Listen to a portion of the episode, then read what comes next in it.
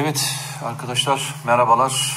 Ee, tekrar bir canlı yayında e, beraberiz.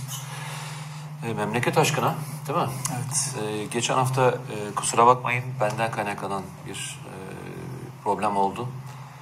E, sebebi de çok ilginçtir. Spor yaparken biraz kaza geçirdim. Birkaç gün tedavim sürdü. O nedenle de gelemedik. Yoksa ilk defa Nedim gelmişti. Ben geçen çok iyi. geçen hafta bir o iletişimsizlikten dolayı geldim. Merve Hanım kapıda karşıladı bir böyle yüzü e, düşmüş olarak ama biz hani şey falan dedim problem değil olsun şuradan e, Tekrar biner Marmaray'la Bakırköy yarım saat tamamı sürüyor o yüzden problem değil bizim için böyle şeyler. Hem bir hava alıp Üsküdar'ı görmüş olduk. Eyvallah. Şimdi e, tabii biz buraya gelirken arkadaşlar da e, birkaç e, metin paylaşmışlardı gelişmelerle ilgili ama tabii DAEŞ'nin sözde emiri e, yakalandı. E, Sayın Süleyman Soylu bununla ilgili bir açıklama yaptı. Hem onun üzerine hem e, son dönemde Süleyman Soylu'ya yapılan saldırılar hem sözlü hem de diğer yazılı ve görsel basında özellikle sosyal medya üzerinden yapılanları da bir konuşmak isteriz değil mi? Hem de bu DAEŞ emiriyle ilgili olan konuyu da bir girelim, açalım. Öncelikle bir şeyle başlamak isterim, bir hatırlatma yapmak isterim. Ee, zamanında ister e, Nedim Şener olsun isterseniz e, bu e, olaylarla ilgili kitapları yazan yani FETÖ ile ilgili kitapları yazan birçok kişi bu askeri öğrenci e, konusuna değinmişti. Ve bununla ilgili de işte askeri e, liselere girişlerdeki sorular nasıl çalındığıyla ilgili ve bu 15 Temmuz'dan sonra FETÖ iktisatlı olduğunu düşündüğümüz e, ve devlet tarafından yalnızca askeri okullardan çıkartılan ve daha sonra başka okullara yerleştirilen kişilerin soruşturmana devam ediyor demiştik hatırlarsın. Seninle de konuşmuştuğumuz bir konuydu bu. E, devlet şöyle değil yani herkesi e, suçlu ilan edip bir şekilde topluca bir ceza vermek yerine bunların öğrenim hayatlarına devam etmesini sağladı ve ama soruşturmayı da devam ettiriyordu. İşte yavaş yavaş bu soruşturmaların sonuçlarını görmeye başladık.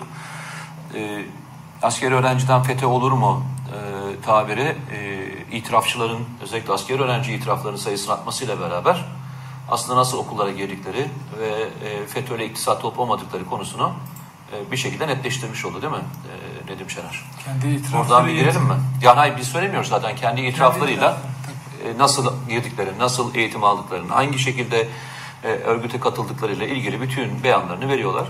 Herhalde e, bu konuda e, eleştiri yapanlar e, bunu görmeyeceklerdir ama e, aklı selim insanlar en azından olayların ne olduğunu anlayacaklardır. Şöyle, şimdi Türkiye eee, hep şöyle bir şey. Türkiye terör örgütlerinin propagandası bakımından en mümbit coğrafyalardan bir tanesi. Zaten Mete'nin çizdiği bu programın çerçevesi as- bunu anlatıyor.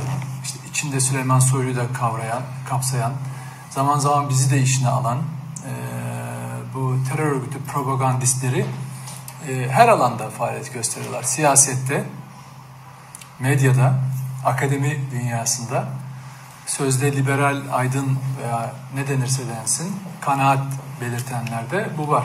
Ama bir kılıf örtülüyor üzerine demokrasi, insan hakları falan filan böyle hukuk kelimeleriyle örtülüyor. Çünkü öbür türlü zaten ya ben bir şu örgütün söylemini dile getiriyorum dersen olmaz. Bugün terör örgütünün bağlantılı ne kadar sosyal medyada e, eleman varsa e, cirit atıyorlar. O yüzden söylüyorum bu coğrafya özellikle son dönemde yaşananları da içine kattığınızda e, FETÖ için e, 40 yılda bulmuş olan PKK terör örgütü için ve e, DHKPC gibi terör örgütleri için en mümbit topraklardan bir tanesi. Ve devletin en savunması olduğu alanlardan bir tanesi de propaganda bölümü. Yoksa sahada çok etkili. Ee, örgüt içini deşifre etmede, örgütten istihbarat toplamada, örgüte karşı mücadelede, e, gözaltıda veya hukuki mücadelede son derece başarılı. Zaten öyle olmasa yani bu örgütler sokaklara çıka, çıkamaz hale getirir insanları. Kesinlikle. Ama propaganda boyutu çok korkunç tabii. Bugün mesela yine PKK'ya yakın çok etkili e, siber e, haydutlar, siber e, ne diyelim onlar teröristler 20-25 tanesi hakkında gözaltı kararı çıkarıldı ve bunların binlerce e, sosyal medya hesabını, internet sitelerini e, hacklediği, oradan propaganda yaptıkları ortaya çıktı. Siber suçlar ve terörle mücadele dairesi bir operasyon yaptı. Ve bugün mesela sabaha karşı zannederim 2 1,5-2 civarında e, FETÖ'ye karşı 76 gözaltı kararı alındı. 30 ili kapsayan bir operasyondu. E, öğlen olmadan yani sabah saatlerinde işte DAEŞ'in Türkiye emiri yakalandı. E, hemen onun akabinde bahsettiğim PKK'nın e, dağ kadrosunun verdiği talimatla sosyal medyayı terörize eden, e, orada propaganda yapan e, elemanlarına operasyon yapıldı. Yani şöyle düşünün, 1 Eylül gününün ilk 12 saatinde 3 terör örgütünün yüzlerce e, elemanı Terörle Mücadele Daire Başkanlığı, İstanbul Emniyet Müdürlüğü, Emniyet Müdürlüğü, Jandarma, MİT saydığınız bütün kurumlar tarafından çok etkili bir operasyonlar yapıldı. Yani şöyle düşün, bir de şöyle bakalım. 30'una yani Ağustos ayına dönelim. Ağustos 30 Ağustos ve öncesi yani 31 Ağustos ve öncesi diyelim yani gözaltı işlemlerinden önceki tarihe bakın. Bunların hepsi faaldi. Ama birinde şimdi gözaltına alındı. Şimdi unutmayın bu son değil. Daha da çok olacak. E, çünkü çok varlar. Göreceksiniz ileriki günlerde bunların devamları da e, açığa ortaya çıkacak. Çünkü terör örgütleri için isimlerin önemi yok. Yapılan işin önemi var. Onun yerine birini e, hemen e, ortaya koyuyorlar. Meselemiz şu. Biz memleket aşkının aşkına programını yaparken ilk zamanlardan beri hep şunu söylüyoruz. Hakikatin yerini bulması, gerçeğin yerini bulması için bu propagandanın gerçekle yer değiştirmesi gerekiyor. Yani biz olayları hukuk, insan hakları, ha Türkiye'deki insan hakları, hukuk, demokrasi konusunda eleştiriler yapılabilir. Ama bunlar silahsız, şiddet durmadan olmalı. Ama bakıyorsunuz bu bahsettiğim ajanlık yapan, insan öldüren, resmi... E... Ama herhalde yoktur. Ee, birincisi ben biraz Süleyman Soylu ile ilgili bir şeyler söylemek istiyorum. Ee,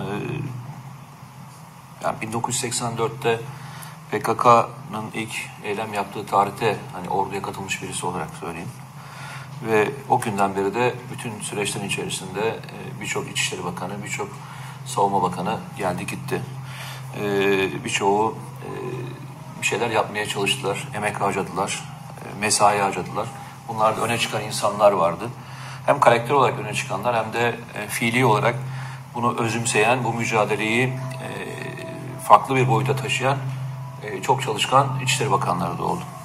Süleyman e, Soylu e, örneğini konuşurken son dönemde özellikle birkaç şeyi konuşurken hep şu, şu ifade kullanılıyor. Süleyman Soylu'nun ifadelerinin çok sert olduğunu ve e, işte terörle mücadele konusunda işte yaptıkları ve yapacakları ilgili çok eleştiri alıyor. Ve bu eleştirilerin neredeyse tamamı da terör örgütün yandaşları veya terör örgütüne arka çıkan kişiler tarafından yapılıyor. Siyasetin eleştirisinden bahsetmiyorum. Sosyal medya üzerine yapılanları bahsediyorum. Süleyman Soylu'nun e, geldiği günden beri yaptığı terörle mücadele konusundaki yaptıklarını hep şöyle alt alta yazıyorum. İki tane önemli başarısı var. Bence birincisi yalnızca İçişleri Bakanı olarak terörle mücadele yapmıyor. Aynı zamanda Türkiye'deki e, sağlanması konusunda e, İçişleri Bakanlığı ve Emniyet Teşkilatı'nın yeniden yapılandırması konusunda çok önemli adımlar da atıyor. Yani e, bir şu görev şu görevi icra etmiyor. Geleceği de planlıyor. Bu geleceği planlamanın içerisinde hem teknik malzeme olarak hem teknik ekipman olarak hem istihbarati bilgilerin kuvvetlendirilmesi anlamında çalışmalarını çok yoğun bir şekilde sürdürüyor. Hem de e, insan kalitesinin yani personel kalitesinin yükseltilmesiyle ilgili iç eğitimler dahil olmak üzere e, okulların kalitesini yükseltmekle ilgili çok önemli adımlar atıyor. İkincisi deprem konusu olsun, isterseniz self alakati olsun veya başka bir konu olsun. İçişleri Bakanlığı'nın bütün gücünün ister e, mülki yetkililer konusunda olsun, diğer e, afetle mücadele konusundaki, diğer teşkilatların organizasyonu ve koordinasyonu konusundaki başarısıyla bence kendisini gösteriyor. Ama benim bugün değinmeye çalışacağım e, bir konu var. Sayın Süleyman Soylu döneminde e, terörle mücadele konusunda çok aktif e, operasyonlar icra ederken başka bir konuda hiç ihmal etmedi.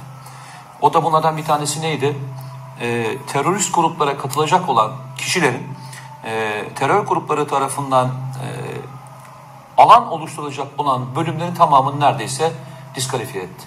Yani örgüt propagandasına asla müsaade etmiyor. Yani Türkiye'de isterse üniversiteler olsun, isterseniz sokaklarda olsun. Terör örgütlerinin e, kazanımlarını veya insan devşirmesine müsaade etmiyor.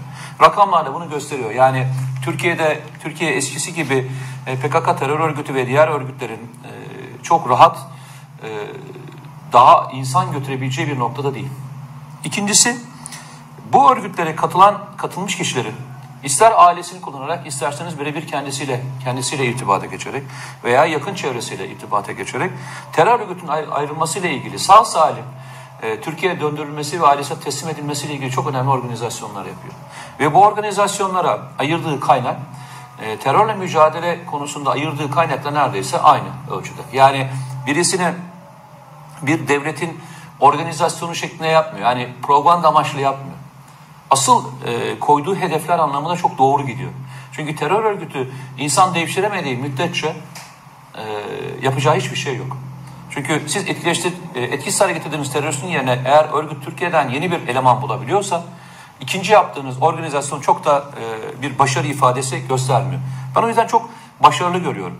İşte geçen gün seninle televizyon programındayken Bitlis örneğini anlattım. Bitlis'teki bir teröristin ailesiyle irtibat kurulup yeri öğrenildiği halde e, etkisiz hale getirme tercihi varken onu kullanmayıp ailesiyle irtibata geçirip onu e, ailesine kavuşturma faaliyeti bence e, yani ders kitaplarında e, okutulması gereken önemli örneklerden bir tanesi. O kadar söylüyorum. İnsan hakları ve e, terör örgütünün bitirilmesi konusundaki faaliyetler anlamında söylüyorum. Bir üçüncü konu daha var.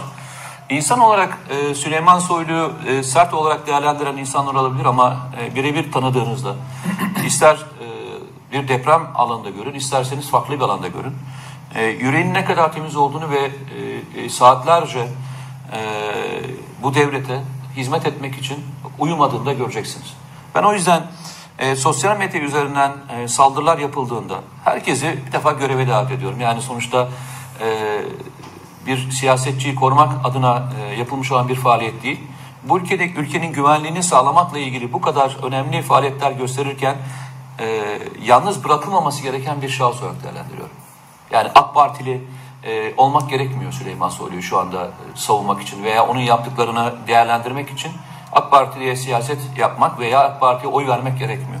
Bu devleti seven, bu millete e, inanan insanlar e, onun yaptıklarının arkasında durmak için ona destek vermesi gerekiyor. Ve ben sözü sana e, bir Süleyman Soylu e, girişiyle, çünkü bu bunu özellikle bahsetmek istedim. Çünkü devamlı Süleyman Soylu'nun insani taraflarını yok sayan, e, onun e, sert tarafını e, gösteren bir profil çizmeye çalışıyor. Hayır. İki tarafı da yapıyor. Geçen gün televizyonda konuşurken sana söylemiştim hatırlarsan beraber konuşurken. Devletin iki eli vardır, yumruğu da vardır, avucunu açmış olan eli de vardır. Süleyman Soylu ikisini de sunabilecek bir İçişleri Bakanı e, profilini çiziyor. Şimdi Süleyman Soylu'nun e, toplumdaki karşılığı e, İçişleri Bakanlığı'ndan pandemi sürecinde istifa e, ettiğinde ortaya çıktı. Milyonlarca e, tweetle hı hı. insanlar Süleyman Soylu'ya desteğini gösterdi. Burada rahatsız olanların e, kimler olduğunu toplum görüyor. E, çünkü Türkiye'nin en başarılı olduğu alanlardan bir tanesi özellikle 2016 sonrası e, FETÖ ile mücadele. Hı hı PKK ile mücadele, DHKPC ile mücadele. Yani şöyle düşünün işte çok tartışılan olayda e, emniyet e, bir kalorifer peteğinin arkasına açılmış bir dehlizde saklananları bile bulup çıkaracak kadar istihbari bilgiye sahip. O örgütlerin içine hı hı. sızmış. Hı hı. E, ve görüyor ne olduğunu. Şimdi dolayısıyla hedef olması beni pek şaşırtmıyor. Çünkü malum şimdi biraz sonra e, biz de burada sen de ben de e, PKK'lı, DHKPC'li ve FETÖ'cülerin lincine uğrayacağız bu yayından hemen sonra. Yok, yani e, şeref, şeref şereftir her zaman Ya ben söylüyoruz. zaten şereftir. o olsun diye biz buradayız. Biz onlar açığa çıksın diye biz buradayız. Onların karakterleri, kişilikleri ortaya çıksın diye burada buradayız. Şimdi e, Süleyman Soylu'nun özellikle son zamanlarda e, hedef alınmasının en önemli şey nedenlerden bir tanesi e, PKK'ya karşı e, yapılan etkili mücadele. Yani FETÖ, DHKPC var ama asıl PKK bunun siyasi uzantıları hepsinden fazla ve açıkta, görünür halde. Ee, işte bir milletvekilliğiyle e, yapılan e, ilgili gelişme, işte ona yapılan saldırı. Şunu baştan söylerim, hiçbir milletvekili, milletvekili olması önemli değil. Hiç milletvekili olması önemli değil, Hiç kimsenin e, kaba kuvvetle, şiddetle sorun çözemeyeceği, linç yoluyla. linç yoluyla çözümünü kabul etmiyoruz. Biz bunu kabul etmiyoruz. Ve bunu bir tarafa bırakıyoruz. Ve bunu yapanları da gerçekten yine Süleyman Soylu'nun e, yönetiminde olan Emniyet Teşkilatı, Emniyet Genel Müdürlüğü, İçişleri Bakanlığı bunu mutlaka açığa çıkaracaktır. Ben ona kesin inanıyorum. Zaten birisi yakalandı diye haber geldi ama bilemiyorum. Ha, yani e, mutlaka açığa çıkaracak, çıkacaktır. E, o zaman bunun talimatının Soylu tarafından verildiğini, e, azmetlerin ne olduğunu söylenmesi, e, söyleyenlerin ne diyeceğini bekliyorum ama bir şey söylemeyecekler. Yani hep aynı suskunluğun içinde bürünecekler. Şundan dolayı bak, bu olay o kadar tipikti ki, e, milletvekili, e, İçişleri Bakanı'nı bir tecavüzcüyü korumakla itham ediyordu. Yani diyor ki bunu unutmayacağız, unutturmayacağız falan filan. Şimdi buna karşılık da Süleyman Soylu işte sinsiz, sessiz bir şekilde durup ona bir e, şey yapmıyor, işlemde bulunmuyor. Twitter'dan aynı şekilde karşılık veriyor. Bu benim başıma da geliyor. Geçen gün programda PKK konusunu anlatıyordum. Ben de- Habertürk benim- ya CNN'deki programda olması lazım. Bir tane bir meczup avukat var. aynı her şey- seferinde- Aynı programda mıydınız? Hayır hayır. Ha, o sosyal medyada. izliyor Ha, okey. deli gibi izliyor beni. Yani Ha, meraklı bir şekilde izliyor. Allah razı olsun. Programın ortalarında şöyle yapıyor. Nedim Şener gerçek bir Kürt düşmanıdır falan. Çünkü ben PKK'ya ne kadar e, deşifre ettikçe, onların gerçek yüzünü, kanlı yüzünü anlattıkça olayı çarpıtmak amacıyla diyor ki Nedim Şener bir e, PKK düşmanı değil, Kürt düşmanıdır. O hemen tabii onun bir tayfası var. İşte Kürt düşmanı, Kürt düşmanı. Bu algı çalışması. Tamam mı? Bunu böyle itibarsızlaştırma, hedef gösterme. Doğrudan yani şöyle bir şey. Bunu söyleyeyim bak Uğur Mumcu'ya zamanında e, işte Kürt halkı onun yüzündeki maskeyi yırtacaktır diyerek Özgür Gündem isimli gazetede yazı yazıldı Yaşar Kaya tarafından PKK yöneticisi. Ve Uğur Mumcu'nun öldürülmeden 15 gün önceydi bu Özgür Gündem isimli o PKK paçavrasında. Biz çok iyi biliriz. Hepimizin isimleri orada tek tek e, deşifre edildiği Şimdi orada orada yazıldıktan sonra Uğur Mumcu eşine diyor ki beni öldürecekler diyor. Kim diyor işte bak diyor Özgür Gündem'de bu çıktı falan diyor böyle bir yazı çıktı. Bu diyor şey suikast emridir diyor. Hatta e, yine Gülden Mumcu'nun kitabında var. E, İsrail Büyükelçisi çağırıyor Uğur Mumcu'yu görüşmek istiyor. Görüşüyorlar. İşte önce bir reddediyor sonra görüşüyorlar. PKK CIA ilişkisi, Mossad ilişkisi üzerine duruyor Uğur Mumcu o tarihlerde. Bunları yazmaktan, öldürülmekten korkmuyor musunuz falan diyor. Gerçekten de 15 gün sonra Uğur Mumcu arabasına bomba konuluyor ve öldürülüyor. Şimdi zam- bu 24 Ocak tarihi geldiğinde yani Uğur Mumcu'nun suikastının yıl dönümü geldiğinde bu tayfa bir de Uğur Mumcucu kesiliyor. O tay, oraya yakın tayfalar da. Tarihten kopmuş, gerçeklikten kopmuş insanlar. Yani hedef gösterme öyle yapıyor. O avukat da ara sıra beni böyle e, Kürt düşmanı. düşmanı falan diye gösterir. Şimdi bak Süleyman Soylu kendisine yapılan bir hakareti. Çünkü bir tecavüzcüyü korumak, koruduğunu söylemek e, bir milletvekiline yakışır mı? Ha yakışır. O adama yakışır. Onun o kirli üslubunu ben biliyorum. Çünkü daha önce de bana da saldırdı. Aynı kirli ağzıyla bana da saldırdı. Ondan sonra beni bir şey zannetti. Beni PKK'ya yakın e, birisi zannetti ki işte biz sana zamanda destek verdik falan. Ben tan- tanımam, etmem, hiç görmedim hayatımda.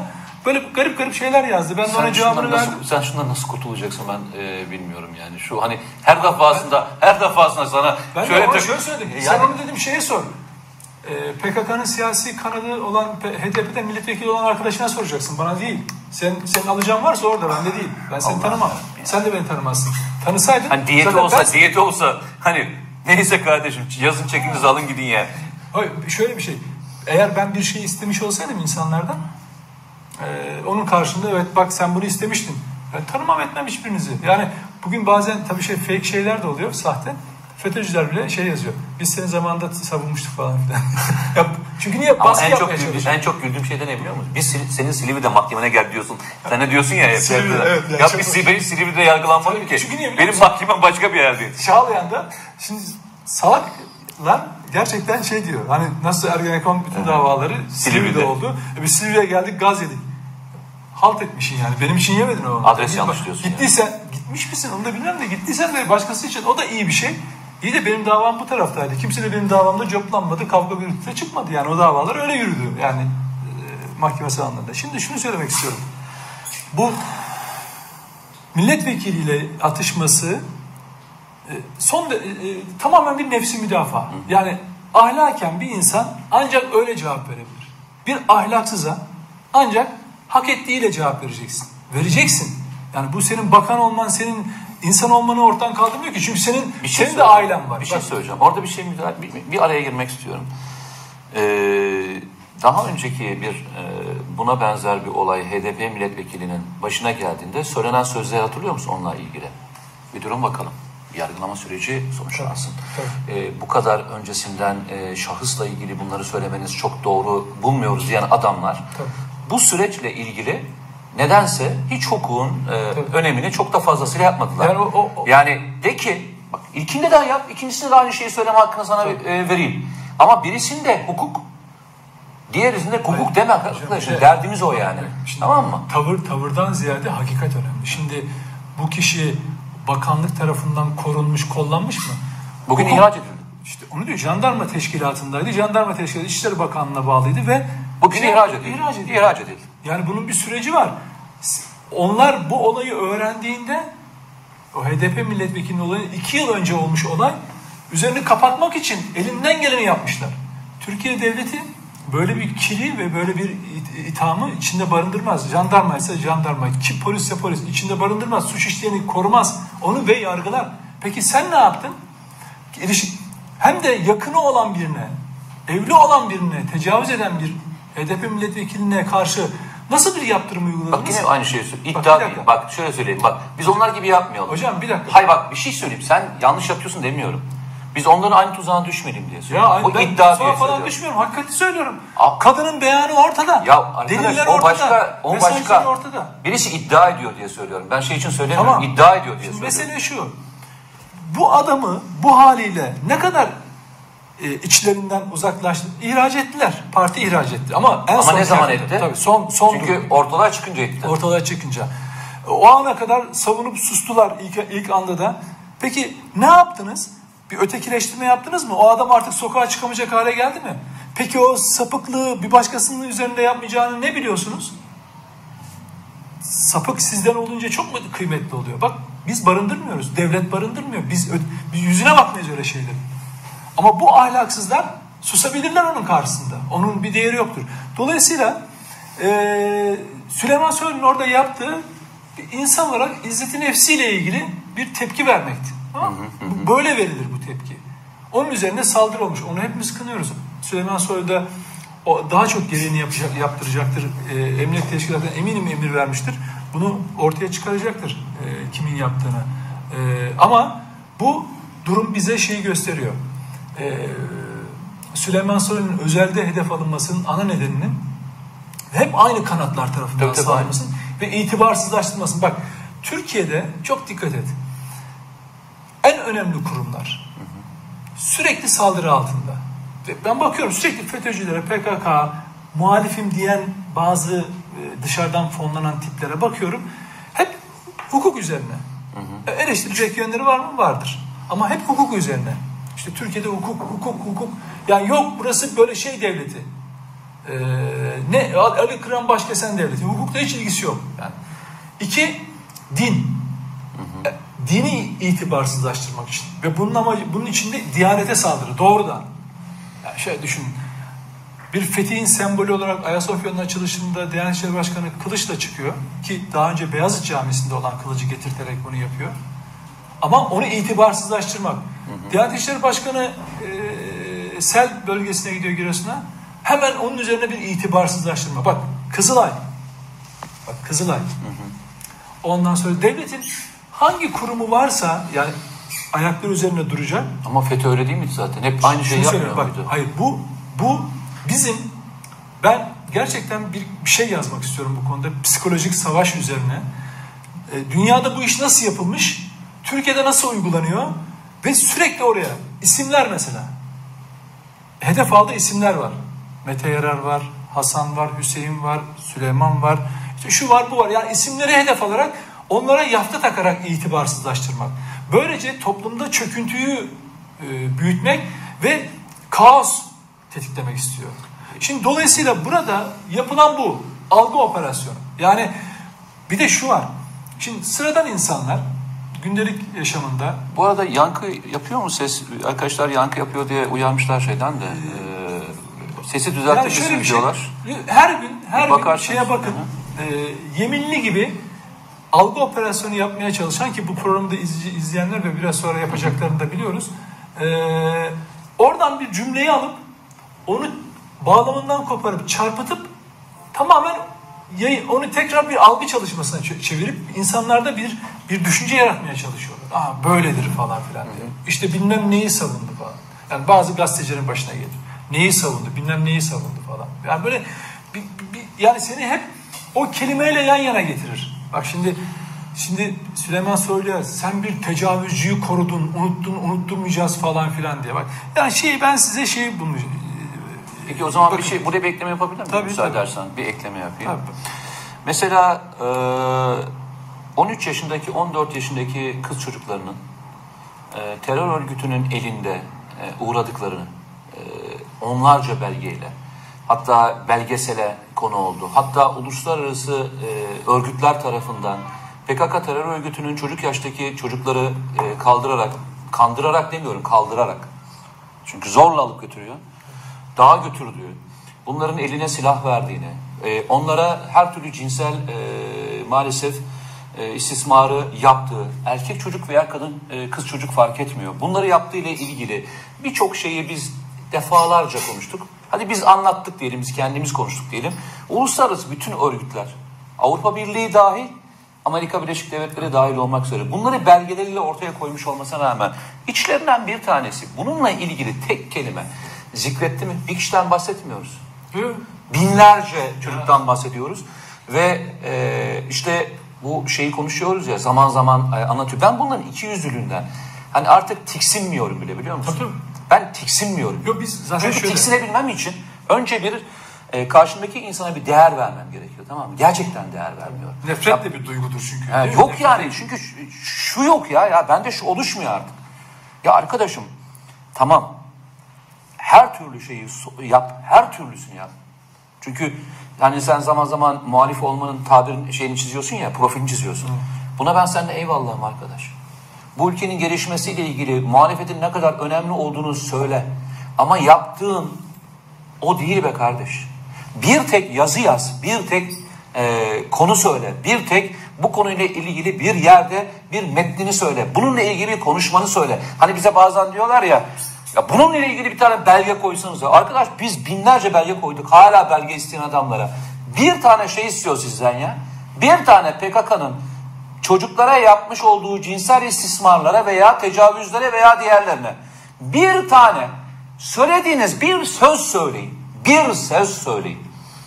Bir tane not koyun. Ben bütün söylediklerimi yere alacağım arkadaş. Hayatınız boyunca böyle bir metin yok hayatınızda. Hani çıkıyorlar e, ellerini kollarını sallayarak bütün insan haklarına falan bahsediyorlar ya. O, o binlerce çocuğun e, hiç hakkı yok mu be kardeşim? Savunduğunuz örgütün içerisinde artık bu fiili bir olaydan çok artık ritüel haline gelmiş bir olayken ve bu bu kadar normalleştirilmişken hiç mi itiraz etmeyeceksiniz? Etmeyecekler, hiç utanmayacaklar ve utanmamazlıklar devam edecek. Geçen hafta hatırlıyorsan senin senden önce şöyle bir olay gerçekleşti. Allah'a şükür ki açığımız yok ki üstümüze gelemiyorlar. Şimdi sen mesela bir tane televizyon kanalı kursan. Kurabilir misin mesela sen?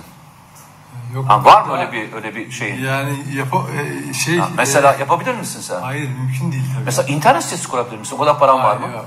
Mesela böyle adam çalıştırabilir misin? Hayır. Mesela ne yapamazsın sen? Abi, abi kendimize ancak zor bakıyoruz. Ya ama ama, e, ama sen yandaşsın. Ha belki de Ama sen yandaşsın. Senin paran çok olması lazım. olması lazım. doğrusu. Ama, Yok. ama ama ben ben de şunu anlamıyorum. Yani uyduya çıkmak, o e, yerlerde yer alabilmek için ödenmesi gereken paralar büyük paralarken bunları finanse edebiliyorsun. Televizyon kanalları kurabiliyorsunuz. Kocaman kocaman işler yapabiliyorsunuz. Siz yandaş olmayın. Tamam mı? Hiç televizyon kanalımız yokken, hiçbir şeyimiz yokken biz yandaş oluyoruz ya. Bu da ilginç bir. Yani- Geçen hafta bize bana senden sonra bana çok yüklendiler. Her gün samanla ilgili şey koymuşlar. Ee, o ne kadar gazetesi? ABC gazetesi. Ha oğlum öyle mi? Tamam. Hiç- Ben, ben ABC gazetesi İsmail Saymaz'la ilgili. Hocam. Bir dakika önce söyledi, iki dakika sonra itiraf etti. Ne yapmışım? Samanla ilgili itiraf etmişim. 21 milyon ton Türkiye saman üretiyor. Tamam mı? İki defa tarihinde notlarında söyledim. Bunlar saman ithal etmek değildir. Sen saman ithal ediyorsan 3000 tona saman ithal edilmeyeceksin. Aynı dönem 7000 ton saman ithal etmişsin, ihraç etmişsin. Söylüyorsun ama adam işte söylüyorum ya. Adamın baktığı açı, adamın baktığı açı başka. Tamam. Ve biz şuna hiç vazgeçmeyeceğiz. Ben sevgiyle söylüyorum. Biz seninle niye son zamanlarda özellikle bu gruplar tarafından çok fazla e, saldırıya uğruyoruz? Sebebini söylüyoruz. Çünkü diyoruz ki siz Amerika tarafından fonlandığınız halde biriniz bile çıkıp biz bu parayı almadık demiyorsunuz diyoruz değil mi? Diyoruz değil mi? Hepsinin aynı şeyi söylemiyor muyuz? Yurt içinden de fonlanıyorlar ya. Yurt içinden. Avrupa Birliği'nden fonlanıyorlar, oradan fonlanıyorlar. Bu fonlandığınızı söylediğimiz andan itibaren tamam mı? Ya sen niye kuramıyorsun kardeş? Seni niye fonlamıyor Am- Amerika? Hani niye aklına gelmiyor mu senin? Ya ben hiç kimseden bugüne kadar hayatım boyunca ne para istedim, ne Aa, makam istedim, öyle- ne de Neden? eee, Ama sen yandaşsın. şey, hayır. Ne para, ne makam, ne de oy istedim. Aa, ya. Öyle bir şeyim yok. Tek başına gidip dolaşıp gelen eee, birisiyim. Onun bu sözlerin muhatapları böyle efendim biz dostlarımız fonluyor, bilmem nelerimiz fonluyor, şuradan fonluyor falan filan diyen diyen insanlar ben öyle yandaştı, yok bilmem neydi. Herkes kimin ne olduğunu da biliyor. Zaten şöyle bir şey. Mesela bu sözleri Mete gerçekten yandaşlık yapanlara söylüyorlar mı? Hayır. Ne, mesela AKP'li diyor adama veya başka bir şeyden. Şimdi birine AKP'li olan birine AKP'li dediğin zaman "Aa, teşekkür ederim evet zaten öyleyim falan filan der değil mi? Şimdi bunu niye yaparsın? İtibarsızlaştırma yani olmadığı bir hale sokma, kişiye iftira atma. Bunların elinde olan bir şey. Ben boşuna söylemiyorum hocam telefitne diye. Bak boşuna gerçekten söylemiyorum. Adamların, adamın kafası ve oraya verdiği yönetim tarzı bu. Her olayı yani her olayı ya Ayasofya'nın daha dört gün sonra açılışından dört gün sonra e, s- Sayın Bakan, Sağlık Bakanı'nın işte ölümlerdeki artış rakamına atıf yaparak Ayasofya nedeniyle ölümler arttı diyebilen bir zihniyet ya. Olaya hep öyle bakıyor. Dört gün Mesela sonra. şey Dört gün sonra. işte dört gün sonra yani Kuluçka o- süresi yaklaşık. Hepsi bitmiş tedavisi, yoğun Tabii. bakım, entübe falan geçmiş onları adamlar. Onu tespit etmişler. Ve yine birisine dayandırarak bir bir e, sağlık çalışanına, bir doktora İsimsiz. dayandırarak orada Ayasofya'da e, 3000 e, civarında e, bir koronaya, virüse yakalanma rakamından bahsetti. 3000'e yakın. Bu kişi demeç almışlar, röportaj yapmışlar. Ve o yazının görüntüsünü de aldım.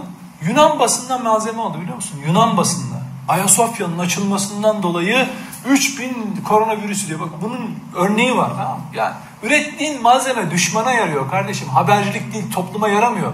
Toplum orada ne olup olmadığını biliyor. Biz de biliyoruz. Ama e, şey e, o ürettiğin içerik aynen Yunan basınında. Greek News mi diye. Onu aldım görüntüsünde yani. Şimdi böyle böyle bir kafa içindeler. Bunlarla uğraşılmaz. Ben ne, geçmişte yok e, da, sosyalistmiş, Kürtçü olmuş, şucu olmuş, bugün bilmem ne olmuş. Bunların hiçbirinin önemi yok benim için. Adam olup olmadığına bakarım ben. Lafa bakarım. Sonra sonra bana niye saldırıyorsun durup dururken? Hadi diyorsun ki bana şimdi saldırıyor falan. Önce o internet sitesi var te- Telefitne diye, yani Tele1 diye. Orada insanları bir hedefe koyuyor. Çünkü niye? İzlenen, dinlenen insanları itibarsızlaştıracak ki alan kendine kalsın. Ben Ayasofya'nın açılışına gitmişim. Son derece... Ha şu Yeniçeri muhabbetini mi Ha, söylüyorsun? Ha. Nedim Şener Yeniçeri'ye kadar geriledi diye yazan adamlar bunlar tamam? Ben kimin yaptığını da biliyorum. Onların rolünü de biliyorum. Ama uğraşmak Hayır istemiyorum. ben şeyi ben şeyi anlamadım. Ee, niye e, Yeniçeri olmaktan e, şey yapacaksın? Onların gözünde Yeniçeriliğe Yeniçeri olmak gerilemek demektir.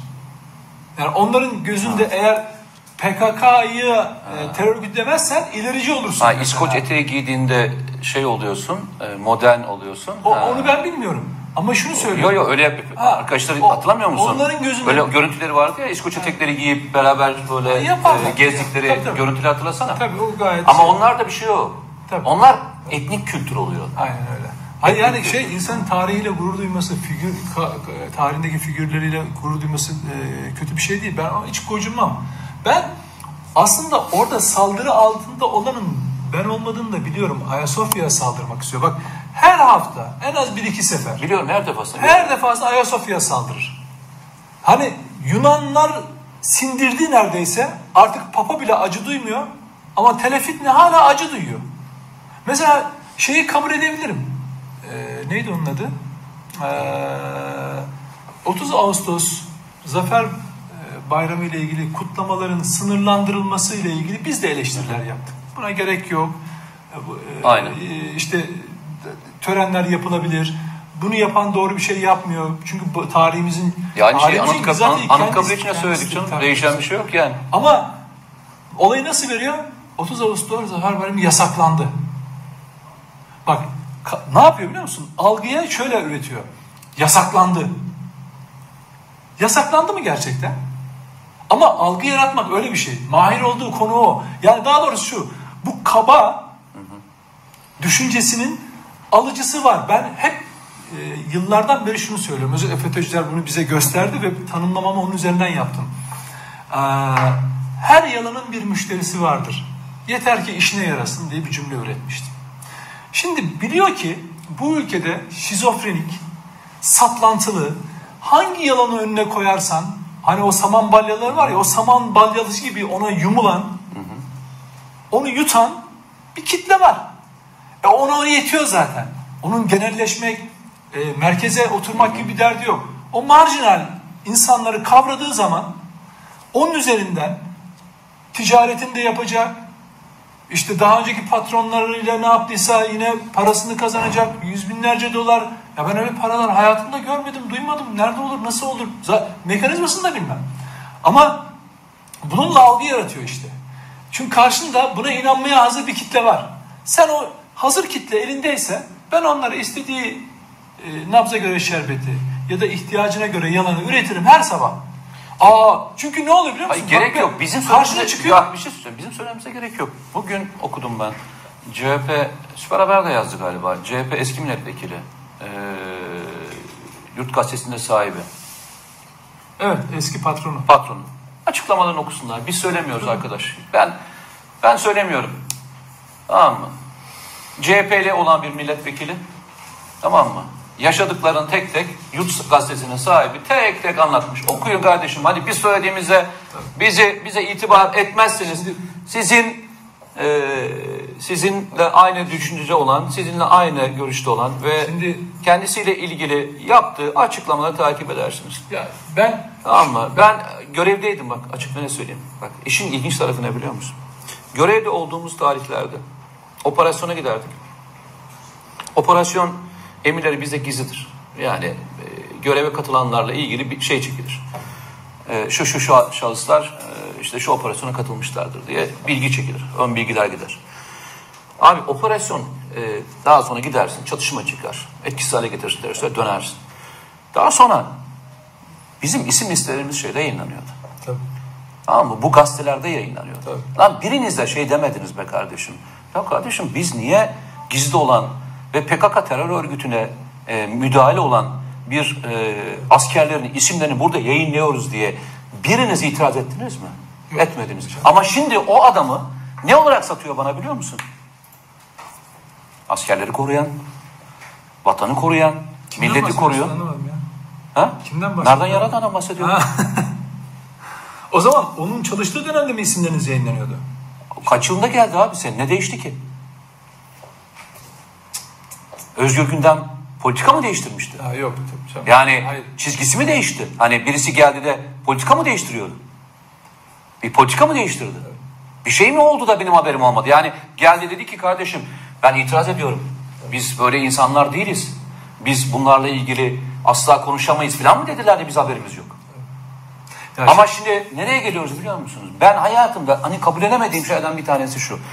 Ya arkadaş muhalif ol. Mert ol başımın üstüne yeri Ya var hocam ya. bak. yani Bak, mesela kim muhalif- bak kim muhalif olur biliyor musun? Başımın üstüne yeri var. Her zaman da aynı çizgiden konuşur hiç değişmez. Mustafa Balbay. Tamam mı? Bak işte. Orada Tamam. duralım bir dakika. Niye? Şöyle. Sen ona mı itiraz ediyorsun? Hayır. Muhaliflik kavramını insanlara açmamız gerekiyor. Muhalif kavramı şu. Bütünüyle sisteme karşı hiçbir beklentisi olmayan, muhalif bu, eleştiren, Ha, sen gazeteci muhaliften bahsediyorsun. Ben, hayır, muhaliften genel- bahsediyorum ben abi. Muhalif kelimesi. Ben- ben- muhalif kelimesi yanlış yerde kullanılıyor. Birçok kavram gibi. Muhalif kelimesi yani muhalif kelimesi bütün bunun dışına çıkar. Mesela yazardır, düşünürdür, aydındır, üniversitede hocadır. Ama hep sistem eleştirisi yapar. Onun eleştirileri hep dikkate alır. Çünkü sistemden hiçbir beklentisi yoktur. Peki bugün bu muhalif kavramını kullananların asıl amacı ne? Şu. AKP gitsin ben geleyim. Medyada onlar olmasın ben olayım. Onlar zengin olmasın ben olayım. Yani koltuk kavgası bu muhaliflik değil. Anladım. Bu sadece sırasını beklemek. Anladım. Ne mu- muhalifliği? Yani şöyle düşün. Bir muhalif İstanbul'u kimin yönettiğiyle ilgilenir mi? Yani işte Kadir Topbaş mı? Ekrem İmamoğlu mu? Beni ne ilgilendirir? Aldığım hizmete bakar. Bir de genel eleştirisini yapar. Türkiye ile ilgili. Yani X ittifakı yönetiyorken Y itti- ittifakına. O onu yönetsin. Neye göre yönetsin? Yani sen bunun propagandisti misin? Muhalif kelimesi bu değil. Bunlar muhalif kelimesini kullanıyor. Yani buradan bir övünç falan duyuyor. Yani bunu kullanırken de bu muhaliflik falan hiç alakası yok. Bu siyasi e, karşıtlık. Yani onun yerine ben olayım. Öyle olmadı mı? İstanbul Belediyesi'ne muhalifim diyen bir sürü insan oraya buraya yerleştirilmedi mi? Ne oldu peki onların muhalifliği? Şimdi merkezi idareye muhalifsin ama İstanbul e, yönetimine muhalif değilsin. Niye? Çıkarlarım var. Oradan ilan alıyorum. Tanıtım e, programları alıyorum. Sponsorluk alıyorum değil mi? Ne oldu senin muhalifliğin peki? Niye İstanbul Belediyesi'ne muhalif değilsin? Ama gerçek bir muhalif ne Ankara ne İstanbul ne İzmir ayırmaz. Der ki bu yanlış kardeşim. İnsanlarla ilgili şu karar yanlış ya da şu uygulama yanlış diye genel olarak söyler. Böyle bir muhalif var mı Türkiye'de? Böyle bir muhalif yok. Türkiye'de kamplaşma ve diyor ki AKP gitsin, bizimkiler gelsin. Öyle oldu işte belediye ele geçirilince ihaleler onlara gidiyor. Atamalar torpille yapılıyor. Eskisinden hiç fark olmadı. Hatta ne oluyor biliyor musun daha ekstra? Eski AKP'nin kullandığı bürokratları belediyenin yönetimine getiriyorsun. Eleştiriyor musun? Yo, eleştirenler daha sonra Bir- karşılıklı bir araya gelip uzlaşı buluyorlar. Bu- buluyor yani. Uzlaşı buluyor. Bir de ne oluyor? Fırça yiyorlar. Hayır adam en büyük yolsuzlukçu dediği adam Ha. geliyor onunla konuşuyor ve ikna Ya alıyor. burada muhalif dolayısıyla bunlara muhalif falan değil. İkna bunlara alıyorlar. bunlara başka bir şey. Bunlara k- başka bir kavram bulmak lazım ama asla muhaliflik kelimesi değil. Muhaliflik kelimesi çok evrensel, çok genel bir şeydir. Böyle ideolojik bir şeydir. Dünyaya bakışınla, sağlam duruşunla ilgili bir şeydir. O yüzden hani gazeteci içinse gazeteciliği nereye konumlandıracaksın muhaliflikte? Uğur. Gazetecilikte muhaliflik diye bir şey ben kişisel olarak yazdım da bunu. Ben bilmiyorum. Ben tanımıyorum. Çünkü benim derdim e, şimdi mesela ben muhalif e, e, o, e, gibi düşün. E, neye muhalifim? Mesela CHP muhalifi bir gazeteci düşün. İstanbul Büyükşehir Belediyesi'ni Ekrem İmamoğlu yönetiyor. Halk seçmiş yönetiyor kardeşim. Bu devrilsin de şu gelsin. Benim işim o değil ki. Ya da Ankara'da Cumhurbaşkanı o gitsin de bu olsun. Benim işim o değil ki. Gazeteci hakikatle uğraşır. Gaze- gazeteci hakikatin emekçisidir. Muhalefet etmek diye bir görevi yok. Öyle yapanlar var. Gazetecilik adı altında muhaliflik yapanlar var. Köşe yazar. Bırak muhalefeti siyasi partiler yapsın. Sen sadece hakikati anlat. Yani örneğin kardeşim Ayasofya açılmış. Buraya kılıçla çıkmış. Adam yazıyor silahla girdi şeye. camiye. Ya da diyorsun ki çok iddialı bir Ayasofya'nın açılışı bir sağlık problemine yol açtı ve ölümlere sebep oldu diyorsun. Ispatla. Hani hakikat? Hani hakikat? Yani dolayısıyla gazeteci kimin yöneteceği yani o gitsin bu gelsin diye görüş beyan edecek bir şey değil. Balbayı dedin yanlış anlamayın. Balbayı yani saygı duyarım siyasi çalışmalarına ama o da bir iktidar adayıdır. Yani gelecekte bir e, iktidar değişikliğiyle beraber yönetici sınıfına girecek. Bu sefer bu sefer diyelim ki e, Millet İttifakı bir şekilde iktidar oldu. Bu sefer iktidar olanlar, bugün iktidar olanlar yarın onlara karşı e, yaz, yazmaya, çalışmaya, e, muhalefet etmeye başladan ne kavram kullanacak? Muhalif. Öyle mi olacak? Ya muhalif kelimesi işte o yüzden bunların tepesinde, bunların üstünde büyük bir kavramdır. Öyle e, işte efendim e, terör örgütlerinin, yani şöyle düşün. Çok basit bir örnek vereceğim. Muhalif. Sıralayayım sana ben isimleri. Evet. CHP, İP, hı hı. HDP, hı hı. Saadet Partisi SP, hı hı. Davutoğlu, hı hı. Ali Babacan. Hı hı. Şimdi bunların hepsine ne diyoruz biz? Muhalif. Şimdi muhalif mi bunlar gerçekten? Muhalefet.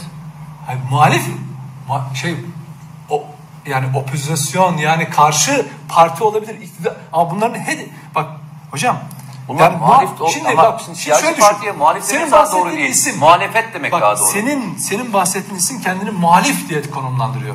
Evet Davutoğlu da muhalif olarak konumlandırıyor. Yani şimdi buradan kalkıp şuraya oturmak sadece fiziken bir adam muhalif yapar mı?